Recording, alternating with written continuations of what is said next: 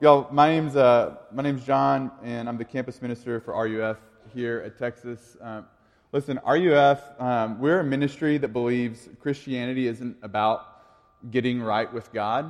Um, Christianity is actually about what God has done to make us right through the person of Jesus. And so every night when we come together and meet together, we consider uh, what the Bible says about who Jesus was and is, and if that's true or not. And one of the things I love about R U F is we have students who kind of are from all over the map spiritually, who are maybe atheists or agnostic or trying to figure out what they believe, um, all the way to you know people who, who do believe and are growing in their faith. And no matter where you are in, in that spectrum, I bet one of the biggest questions that you have is, why does God let bad things happen in this world? Um, whether something bad has happened to a friend of yours, to a family member of yours, or to you, it can be really hard to understand, how could God possibly be at work in the midst of this? And how can I believe that there is a God if this is happening to me right now? Have y'all been there? I think some of y'all know what I'm talking about. Um, what we're talking about the first five weeks, we're looking at the book of John, and we're considering the idea that God is at work even when it feels like he's not. And I got to be honest, I have felt that a lot the last couple weeks. Uh, I lived in Houston for six years, worked at a church there, and um, Christy and I have just been, we've just been so upset about what's been happening there uh, with the flood. And uh, I know that some of y'all have been affected by that, and I have friends and family members that have been affected by that. And like, when that's happening, it's just, it's so hard to see sometimes how God is at work. And, you know, sometimes, it's funny, I feel like kind of from both ends of the political spectrum even, you'll get, or even theological per- spectrum, you get people kind of giving their answers. Like, I remember when the the um, the hurricane happened in Haiti, there was this super fundamental fundamentalist like preacher named Pat Robertson. He said, like, oh, that's just God's judgment on Haiti. That's why that that's why that happened. They're being judged. So it's like, okay, you take that in one hand, someone's saying that, and then something. This was in the Wall Street Journal um, this week. It was in the op-ed, uh, an op-ed piece that someone wrote saying, like, what's with all the people who are like judging Houston right now and saying, like, well, they they are getting what they deserve. Like, they don't have zoning restrictions. This is a place that has, um, you know, they they use up all of this fuel, and they're kind of like a, you know, it's a, a big center for like the fossil fuel industry, and now global warming, like, this is what happens. This is what they get. They deserve it. So you kind of have people from like both ends of the spectrum who might look at something like what happened in Houston and say, like, I know why that happened. And is my tape coming off? Thanks, Durbin. Um, here's the thing. We're prone to viewing, we're prone to viewing things through the lens of karma. Like, people get what they deserve, or like whatever happens, like that's that's what that's what that person deserved. But that's not how God views suffering. Listen to what Jesus says in John nine. The disciples, they see this blind guy sitting by the road, and the disciples like point point him out, and they ask Jesus, why is he blind? Is it because he sinned, or is it because his parents sinned? Is there like some, who did something wrong to make this happen to him? Listen to what Jesus says. It was not this man who sinned or his parents, but that the works of God might be displayed in him. That's why he's blind, that the works of God might be displayed in him. See, God is at work, even in the midst of that man's suffering. And what I would suggest to you tonight is this, that even if it doesn't feel like it, I'm telling you, even if it doesn't feel like it, God is at work in the midst of our suffering. We, there's really one of two options. Like, either he's not at work. Like, option A is God is not at work, which means that either he's not real, or he's weak, or he's not loving and he doesn't really care what's happening. And if that, if any of those options are true and God is not at work, then we don't have a lot of hope in this life. But But if God is at work in your suffering, which I think this passage we looked at, that we'll look at today, shows, if he's at work, it means that he cares and that there's hope. All right? So that's the two points we're going to look at tonight. Our suffering and then our hope. So let me pray for us, and then we'll dive into this passage. Y'all bow your heads with me. Father, thanks so much that you have given us your word. And not only that, that you have given us your word made flesh, Jesus Christ, your Son, who came and lived among us and who revealed to us what you are like. And so, Father, we pray that as we look at who Jesus is, that we would see who you are, um, Father and Son and Holy Spirit. And we pray that you would help us with that right now. And we ask all these things in Jesus' name. Amen. Okay, so first off, I want to look at our suffering. Second, we'll look at our hope. Now, I know this may feel a little bit heavy, but we're going somewhere with this, okay? So first, our suffering. Look at look at your handout. Look at verse five and six. It's like almost comical the way that John writes it. It's shocking, really. Verse five, John eleven, verse five, it, he says, "Now Jesus loved Martha and her sister and Lazarus." End of verse five. And what you would expect is that verse six would say, so he rushed to go take care of Lazarus. He went immediately to go help Lazarus who was sick because Lazarus was his friend. But that's not what verse six says. What verse six says is this. So when he heard that Lazarus was ill, he stayed two days longer in the place where he was. Um, I have to imagine that for Mary and Martha and Lazarus, they had to be wondering, where is he? Like, Jesus, what are you doing? We've seen you heal so many people. And now, it says that they're his friends. Like, isn't that funny that like, Jesus had just like people who are his buddies? Like, these people were his buddies. And they they know what the power that he has and what he can do, and they send for help, and he doesn't show up. And maybe you have felt that way before. Like, God, why is this happening to my family right now? Why is this happening to me right now? Why is this happening to my friend right now? Where are you? Do you care? That's what they were feeling. You're not the only person who's felt that way. Jesus' friends felt that way. Because this kind of, look, this is not the idea that's painted sometimes in Christianity about what it's like to, to have a relationship with God. We, we live in the hashtag blessed age. Like, we have a hashtag for it. Like, that. You know, I'm following Jesus, and man, I'm just hashtag blessed. I looked at, can I give you some hashtag blessed from the Twitter sphere recently? Just happened to search it up. This is what I got. Here's one tweet. When your friend come from church comes over and replaces your old broken toilet, hashtag blessed. Sweet. This I like this one a lot. You can say whatever you want about me, but you cannot say I wasn't hashtag blessed with a great set of eyebrows. That was Chrissy Trapp's Twitter. No, I'm just kidding. It's not. Um, this is another good one. And it's official. Criminal charges are in the process of being dropped. Hashtag blessed. Like, that's how we think about, that, that's what blessing is in our world. Having looking good or having good things happen to you, getting a new toilet maybe, like getting good things, good things happening in your life. Listen to how Jesus describes blessing in his most famous sermon that he ever preached, the Sermon on the Mount. This is what Jesus says. Blessed are the poor in spirit, for theirs is the kingdom of heaven. Blessed are those who mourn, for they shall be comforted. Blessed are you when others revile you and persecute you and utter all kinds of evil against you falsely on my account. I got to be honest, I didn't find any hashtag blessed about that kind of stuff on the Twitter sphere. Because that's not how we think about blessing, but it's how Jesus does. But why? Like, okay, why does God allow that? Why does Jesus do that? Why doesn't he show up? Well, okay, look. There's kind of a general answer to, I'm going to give you a couple answers to this, and none of them may satisfy you, and we can talk about it afterwards. Come find me, okay? But I'll, because, y'all, this is something every worldview, not just Christianity, every worldview has a hard time explaining why suffering exists.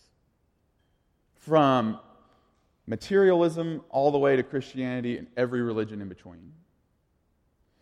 And, but I actually think, and I'll explain this later, but I think Christianity has the best answer for suffering. It's the best one, and it's one I want you to consider. Jesus gives the general answer for why suffering is, why this suffering is going to happen in verse four. Look at verse four again. He says, this illness does not lead to death. It's for the glory of God. Your suffering isn't pointless, but somehow in some way it's for God's glory, and that might not be very comforting, and I get that. Um, a couple weeks ago, we took we have, my wife Christy and I have four kids. Our youngest is named Betsy. She may be the cu- cutest human in existence right now. Some of you have babysat her. She's awesome. She's so fun. And she's really just like the most chill kid we've ever had. Like, thank, Lord, thank the Lord, our fourth kid is chill. Um, we took Betsy to her nine-month checkup, and we sit her down. She's also like really just trusting, okay? And so she's sitting, she's sitting in my lap, and the doctor comes in with like the long needles ready to immunize her. Sorry, we immunize our kids. If you have like a problem with that, like, my bad, but we do. Um, so... They come in with the needles, and she has no idea. Like, she's just sitting with me. She trusts me completely. And the doctor, like, comes in and just, like, puts the needle, like, down into her leg, puts the med- the medicine's, like, going in. And her it took her, like, five or six seconds to realize what had happened. Like, she just kind of, like, looked at me, and then this, like, look of complete betrayal, like, just washed over her face, and she just, you know, her lips started shaking, and then like ten seconds into it, she just burst into tears. Like, how could you have ever let this happen to me? I trusted you. Like, and I, I I'm feeling terrible, and this, so, I mean, it was, it was sad. Like, we were kind of all crying about it a little bit. And, but here's the thing. She's nine months old. I can't reason with her and be like, look, we're about to do something for you that's going to be really good for you, and it's going to help you be healthy and not get these weird diseases that, like, your homeschool friends are going to get because they don't immunize. No, I'm just kidding. But, like, we're gonna, it's going to help you, and she, you can't reason with a nine-month-old. But I'm doing it because I love her. I love her. I would die for her. But I can't explain to her why this awful thing is happening. The most pain she's ever had in her life. And so when I stand up here and tell you, look, your suffering is for God's glory, it might, you might feel like Betsy getting a shot listening to that. And I get that. I want you to think about this, though. What does our suffering accomplish? Like, what does it actually do? And I want you to look at the sisters, Martha and Mary. Did you see what they did? They both come up to him, and they say, like, the same thing that all of us say when something hard happens to us. Lord, if you had been here. They say the exact same thing. Did you, did you catch it? Lord, if you had been here, my brother would not have died. Where were you? Have you felt like that? Lord, if you had been here, this wouldn't have happened to my family. Lord, if you had been here, my dad wouldn't have gotten sick. Lord, if you'd been here, that wouldn't have happened to me. Where were you? And do you see what Jesus does? He does, he does not say, how dare you speak to me that way? I am the Lord Jesus Christ. He didn't do that. He gives them both what they need. And it's different for each of them. With Martha, he has a conversation. With Mary, it's something very different. But what suffering does, something that suffering accomplishes, is it actually draws us to God because we begin to sense our need for Him. Or maybe if you don't feel drawn to God, at least it makes you sense how fragile and hopeless this world kind of is, apart from an eternal hope. Look, I, I have felt this in my own life with suffering. Christy and I now, we have four kids, and it's really fun. It was really hard to, for us to, to get to four kids. Trying to grow a family was hard for us. And I like to control things. I'm a very self-reliant human being. And that is not something that you have a lot of control over. And it broke me. And what God does, though, is through things like that, He really refines us. Um, C S Lewis says this: "Love may forgive all infirmities and love still in spite of them, but love cannot cease to will their removal." It's like, God loves us. He, he'll love us even, even no matter how broken and jacked up and sinful we are. We talked about that last week. No, God loves, and He goes to work in sinners' lives, but He also loves us so much that He wants to remove the things that hurt us. And a lot of times the way that that happens is God takes the broken, awful things in this world that happen to us. He doesn't do them to you. They happen to us. He allows them to happen to us. But He uses those things. He bends those things according to His will to refine us because He loves you. You can trust Him because He loves you, I think. We'll talk more about that in a second. But God does this. He orders the broken parts of this world. And so I think that means we don't have to be as afraid as we think we are. I was playing earlier this afternoon, before I came to a large group, I was playing baseball in the backyard with Owen, my six-year-old. And he's afraid of the ball currently. We're at that stage of the baseball tossing, you know. And so his catching is like this, usually. And I was like, hey, man, it's okay. Like, it's okay to get hit with the ball. He's like, I don't want to get hit with the ball. I'm like, hit me with the ball. I give him the ball. I'm just like, hit me with the ball. And he throws it. And he's like, look, you're big. It doesn't hurt you. And I was like, well, let me throw it. And, like, hit. And, and he was like, but will it hurt me? I was like, no, no, no. Well, it might hurt a little bit, but you're okay. And you'll be okay. He's, he was like, I'll be okay because God is with me. I was like, well, yeah, I guess He is. Why didn't I think of that? But what we see in this passage is that God is actually with these sisters in their suffering. He's with them. But w- so now you may be thinking, okay, but like, why did He have to do it that way? If He's so all-powerful and all-loving, why is He? Why does He even make this the way that the world is? Hmm? Why don't you answer that question, preacher man? Okay. Um. That's like a mystery that's confounded people for a, like theologians for a long time. Let me give you my best shot at it. Um, some of you have heard me describe this before, but like imagine, imagine if you took an ant, you took the, you, you take you go to the Louvre and you take the Mona Lisa off the wall and you set it on the on a table and you take a little ant and you put the ant on the Mona Lisa. And now let's just, for kicks, say that the ant can talk. Okay, and you say, "Ant, what is the Mona Lisa like?" What would the ant say? It's really big.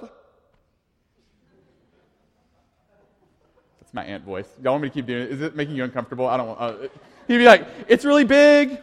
It's brown and like old, crusty smelling. That's the Mona Lisa." Now imagine if you got the curator from the Louvre and you. They they took that painting down and they set it in front of you and they were and you're like, what's the Mona Lisa like? They would tell you all the themes. They would say, look, this is this is a painting of mystery. Because we don't know who this woman is in Da Vinci's life, and she has this mysterious smile on her face, like she knows a secret that we don't. And even look at the ethereal background. It's this place that it's almost it doesn't have a location. It's this mysterious kind of ethereal vibe, like we don't know what it is, and it's it's a painting of mystery, and it's made by Da Vinci, and this is a masterpiece. Like they would tell you all the stuff about it. But imagine if you sat down with Da Vinci, the maker of the painting, and you said, "What's the Mona Lisa like?" And he could tell you everything. See, we're like the ant, and God, God is the painter. Like we can't understand. Our life is like right here in front of our face. And when really hard things are happening, we feel like someone who is looking straight at our suffering and we can't make sense of it because it hurts. But God, God is an infinite being, the Bible claims, who sees all of time and space stretched out before him. And he understands. But here's, so now, now we're get, we're like starting to dip our toe into this idea of that God is mysterious. And that's hard for us because we don't like mystery. But mystery, mystery doesn't mean that it doesn't have meaning. Eugene Peterson says this: mystery isn't the absence of meaning, it is the presence of more meaning than we can comprehend. Mystery isn't the absence of meaning, it's the presence of more meaning than we can comprehend. So, what what does that mean? It means that when we come up to something like this, like, God, why did you make it this way? There are parts of Scripture that just don't answer that question. In fact, all of Scripture doesn't give a full answer to that. It just doesn't. It, it's, it's why one of the early church fathers said this: where God has shut his holy mouth, I will not open mine. Where God has shut his holy mouth, I will not open mine. And now, if you're like I was, when you're hearing this, you're like kind of mad. Because you're like, how dare God do that? Why would he keep this mysterious? Why would he have this awful hard thing happening in my life or my family's life or my friend's life and not explain himself? How, how can you sit here, John, and tell me that you can, that you should trust him? How is he trustworthy? I think the w- reason that we can trust him is because although God is mysterious, he doesn't stay far removed. He's not like back here like, hmm, like, I have my reasons, but like you'll just have to trust me and I'll never explain myself. I'm kind of far removed from your life and just trust me. Like, I know it all sucks, but like, just trust me, it's going to be fine. Mm-mm. See, what, what the Bible teaches is that God actually became a man and he entered into your suffering. And you know what? There's no other religion like that that has a God who suffers. None. What the Bible claims is that Jesus, look, I want you to see how he deals with these women, with Martha and Mary. He, Martha comes up to him, she says, if you'd been here, my brother wouldn't have died. And you know what? He listens to her. He doesn't take out what some of us like to do at a funeral and we're like really uncomfortable and we don't know what to say. Like your, rub, your Romans eight twenty-eight rubber stamp that you just like stamp on the foreheads of people who are grieving, and you just say, hey, you know what? God's going to work all things to the good of those who love him and are called according to his purpose. Boom! Now stop being sad. Please don't do that if your friend is grieving and you're a Christian. That's not what they need to hear. Now, is that true? Is God working all things for the good of those who love him and are called according to his purpose? I believe that's true. But Jesus doesn't wield that as a stamp to just be like, stop crying, it's fine. He doesn't do that. In fact, in fact, I want you to see that Jesus deeply cares about their suffering. He cares because he loves them. Like, I don't, I wasn't maniacally laughing when Betsy was getting her shot. Can you imagine like a dad just be like, like as their baby's getting a shot? That would be weird. But a dad wouldn't do that. Or hopefully, like a good dad wouldn't do that because he loves his child. You know what Jesus does with them? Look at verse thirty-three. Jesus walks up to that tomb where his friend is dead. It says he's deeply moved in his spirit. Verse thirty-three. You see that? He's deeply moved in his spirit. Y'all, this is so beautiful. Tim Keller um, made this observation. I'm going to rip it off from him. This is incredible. That Greek phrase that describes Jesus being deeply moved in his spirit. It's the same Greek phrase that's used in other Greek literature to describe the angry snorts of a war horse before it charges into battle. That's what deeply moved in his spirit meant. That's kind of like a vanilla way to say it. To say that Jesus is at the grave of his friend and he sees all of this brokenness and this junk and this suffering and he's mad at it because he hates it. That's not how the world was supposed to be. Jesus hates your suffering. And he hates his friend's suffering. And now I need to hear that. Because there's just been too much suffering around here, around this campus. Students dying. Students' parents dying. My neighbor's dad dying. Do you know how much comfort it is to know that Jesus hates that? That he hates the brokenness that you have lived through? That's not the way the world is supposed to be, and he's, he's going to do something about it. Because look, he not only hates it, but he comes up to the tomb, and when he sees Mary and all those people who are with her and how this has affected them, look, he knows what he's about to do. He's about to do the greatest miracle anyone's ever done before, anyone's ever seen. He's about to raise Lazarus from the freaking dead. Now, luckily I'm not Jesus, but if I was Jesus and I was walking up on that scene, like rolling up, I'd be like, y'all, what are y'all, why are y'all crying right now? This is going to be awesome. Like, come here. Everyone needs to stop crying right now because I'm about to do something amazing. Like, that would be me. Because Jesus knows, he knows what he's about to do. He knows he's about to bring healing. But he stops and he weeps with them. And I need you to know this. If you're sitting here wondering, how can I trust him? How can I trust this God? If he's got these mysteries, these things that I don't understand, how can I even trust him? You can trust him because he weeps over your suffering. And he hates your suffering. But if that's all he did, he would kind of just be this like sad, pitiful God who's like a crybaby and can't do anything about it. But not only is he angry about it, not only is he sad about it and weeping about it, he does something about it. He does something about it. He calls into that grave and he says, Lazarus, come out. And a man who was dead for four days walks out of the grave. And here's what you need to know. Jesus does that at a cost. Listen to this. Listen to verse. We didn't read this part. I didn't have, the passage was long enough. I wanted to be nice to Dan. But um, verse forty-five. Listen to what happens. This is after Jesus has raised Lazarus from the dead. Listen to what happens in verse forty-five. Many of the Jews, therefore, who had come with Mary and had seen what he did, believed in him. So, like, all these people, like, see it happen, like, oh, shoot, this guy's for real. Like, we need to follow him. Verse forty-seven. So the chief priests and the Pharisees gathered the council and said, what are we to do? For this man performs many signs. Verse fifty-three. So from that day on, they made plans to put him to death. You see, the cost of Lazarus' resurrection was Jesus' life. In order for Lazarus to be brought back to life, Jesus. That, it's the tipping point. It's the tipping point that puts Jesus on the road to the cross.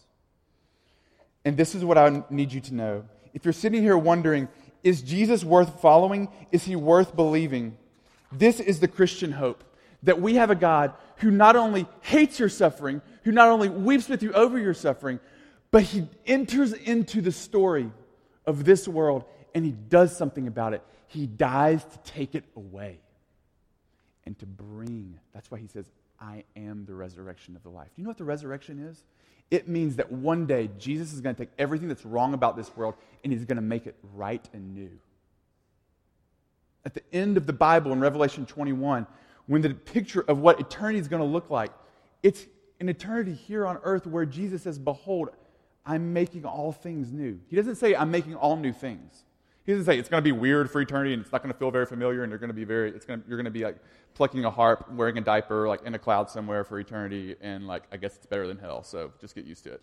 He doesn't say that. He doesn't say, I'm making all new things. He says, I'm making all things new. So for eternity, do you know what you will feel and experience? Something that is more like home than you've ever felt before. Here. Because Jesus loves the world that he made, so much so that he did something about it to bring it back to life, to resurrect it. So that's the Christian hope, y'all.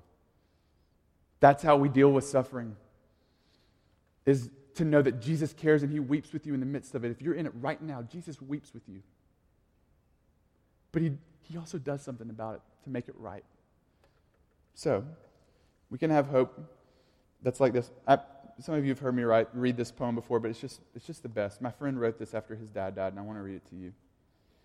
My friend Kevin is like, he's like one of, I'm, I'm closing with this. I'm sorry. I'm, he's, Kevin's just like one of the most interesting human beings I've ever met. He wears like plaid shorts all the time, but he like teaches rap in like inner city Houston, and he's He like his students like were got to be um like try out for America's Got Talent because like they're like legit rapper, rappers and Kevin's a really good rapper. He, Kevin loves his family more than like anyone I know. And one day when we were living in Houston, like out of nowhere, his dad just dropped down dead. Just out of nowhere. And so Kevin wrote this, and he told me I could share it with you. He says this: "I'm not a rapper, sorry, but I'll do my best." I'm not going to wrap it, but I'll try to read it like Kevin would. My flow is a haunted house, no doubt. All my ghosts wanted out. I run my mouth. The parade goes. Dia de los Muertos. All saints, all so- souls. The funeral march is my town. And this All Hallows Eve, I sorrow breathe an autumn breeze of fallen leaves. That's all my grief observed. Tears blur the words. I write them down. The grim reaper sickled cirrhosis, my father's liver. In cataclysm, our captain passed. Cannon blasts to the stomach, wide open, emotion shot by ghost ships. Dread pirates of denial and anger, Blackbeard bargains, Davy Jones' locker depression, but their admiral acceptance. Y'all listen to this. For those who loved not their lives unto death, to death are no slaves. They shall dance on their graves on the day the dead are raised. Still my heart breaks. Jesus weeps with me, the only sound. Pain profound, but to grow, we've got to go in the ground. See, the good news of the gospel is that for sinners who don't deserve it, for sinners like me who don't deserve it, who suffer, Jesus did something about it. So that one day, if you believe in him, if you would put your faith in him, you will dance on your grave when he brings resurrection on the day the dead are raised. And he holds that out to you freely. You don't have to work to get it. You have to believe in him because he loves you. Let me pray. Father, thanks for these students. And we thank you for the good news of the gospel. That um, when through fiery trials our paths shall lie, your grace, it is all sufficient and it will be our supply. May that be true for us. I pray for these students as they go out. Pray for anyone who, maybe this is hard to listen to, who suffered a lot. Um, I pray that you would put people in their lives, friends in their life, or even if I could talk to them about it, uh, whoever, um, to help them process that. Because, Lord, you do um, weep with us, and you put people in our lives to weep with us too, and we thank you for that grace. Um, it's in Jesus' name we pray. Amen.